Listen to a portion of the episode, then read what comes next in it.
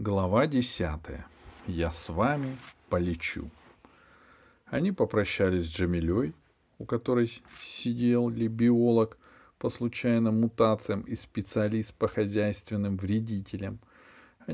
Они прилетели из Лондона искать этот таинственный серый мяч, который ребята видели на свалке. Пашка решил было задержаться и вместе с ними ловить серый мяч, но Аркаша посмотрел на него так строго, что Пашка смешался и сказал, что он пошутил. Через Средиземное море летели не спеша, не высоко, чтобы Гайдо посмотрел землю. Он ведь ее толком еще не видел. Средиземное море ему понравилось, но красоту Парфенона кораблик не оценил. У него были свои понятия о красоте, которые не имели ничего общего со вкусами древних греков. Зато Москву кораблик одобрил. И небоскребы, и чистоту на улицах, и даже самих москвичей. Школьная техническая площадка расположена между учебным зданием и футбольным полем. На площадке есть мастерские, небольшой ангар для летательных аппаратов, полигон и склад. Когда Гайдо снизился, там как раз возились первоклассники, которые разбирали старый спутник на практических занятиях по истории космонавтики. Малыши загалдели, окружили кораблик, и он им понравился, и они не скрывали своего удовольствия. Оказалось, что и Гайдо не лишен тщеславия. Он медленно поворачивался вокруг оси, чтобы малыши могли его получше разглядеть, и Алисе даже захотелось засмеяться, но она сдержалась, чтобы не обидеть Гайдо, а тот сказал ей: «Приятные ребята. Из них выйдет толк. Когда-нибудь я ими займусь». Потом пришел Лукьяныч, бывший механик на грузовых кораблях, человек ворчливый, но добрый. Даже трудно представить себе, сколько поколений учеников школы занимались у него космической техникой. Его слово было решающим. Пашка даже побледнел. Так ему хотелось, чтобы экзамен прошел успешно. Лукьяныч долго ходил вокруг Гайдо, заглянул внутрь, посидел в пилотском кресле. Гайдо молчал. Он договорился с Алисой, что пока не будет показывать, что он разумный, а то начнутся всякие разговоры, расспросы. Ведь Лукьянычу все равно, разговаривает корабль или нет. Лукьянычу важно холодные характеристики. Лукьяныч вылез из Гайдо и сказал, покручивая сизый ус: «Работа мастера!»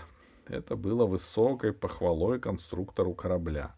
Но потом Лукьяныч добавил: «Вам его не довести до кондиций».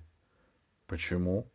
«Гонки идут не в открытом космосе, а частично в атмосфере. В этом вся загвоздка. Корпус побит, погнут, дуру вы заделали кое-как. Разогнаться как следует не удастся». — А вы поможете? — спросила Алиса. — Не помогу, — сказал Лукьяныч. — Послезавтра уезжаю на практику с 7-ми классами, а восстанавливать его надо на заводе, сами понимаете. С этими словами Лукьяныч ушел, оставив космонавтом в полном отчаянии. Потому что если Лукьяныч сказал, что корпус не восстановить, значит не восстановить. Они забрались в Гайдо, и Аркаша спросил: «Ты слышал?» Что он сказал? «Слышал», — ответил Гайдо. «Ну, я постараюсь». «Да что ты сможешь сделать?» — воскликнул в сердцах Пашка. «Не надо было под ту ракету соваться». «Глупо», — заметил Аркаша. «Откуда он знал, что по нему будут стрелять?» «Может, в самом деле поговорить на космическом заводе?» — спросила Алиса. «Попросите их». «Ничего не получится», — сказал Аркаша.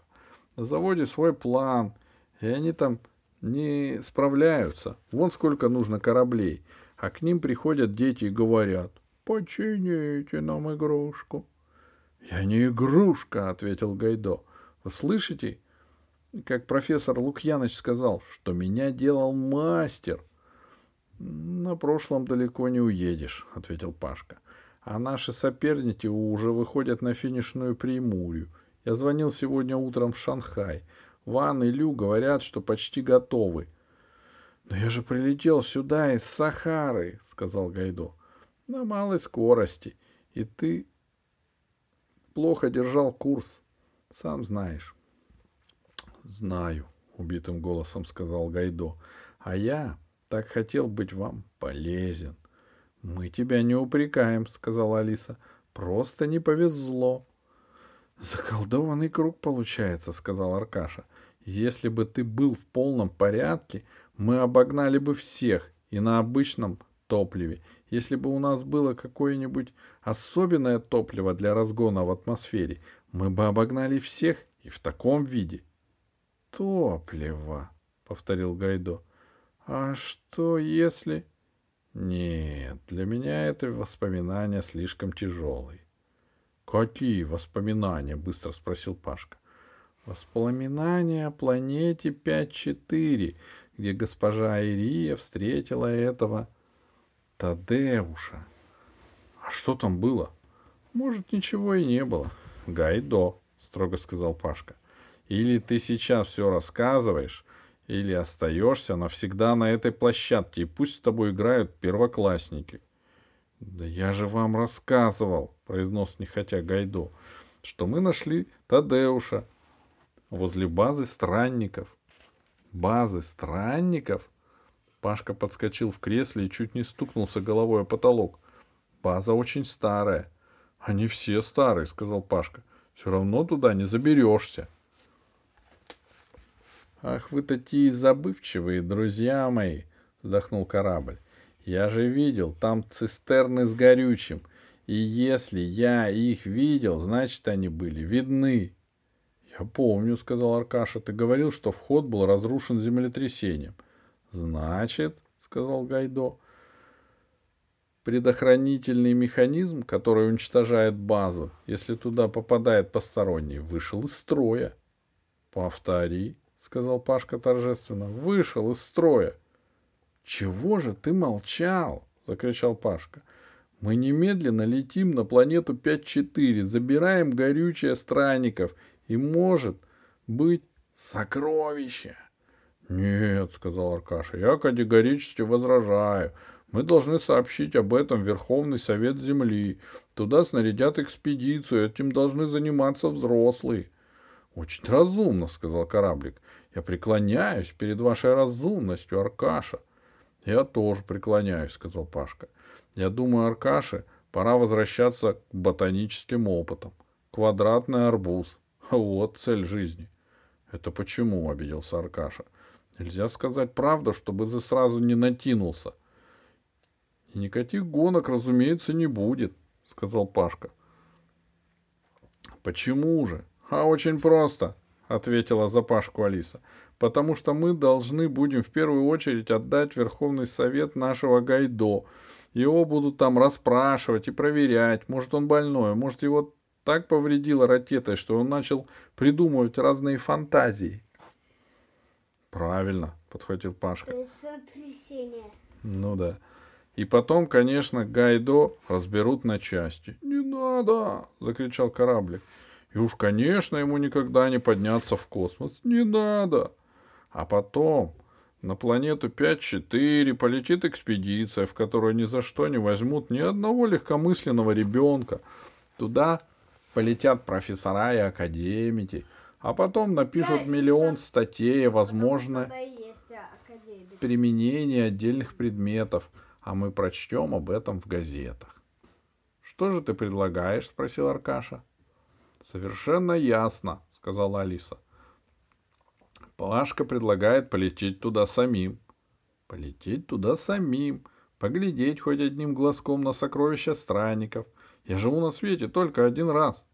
Тут Пашка встал в гордую позу, чтобы все поняли, что живет он не зря.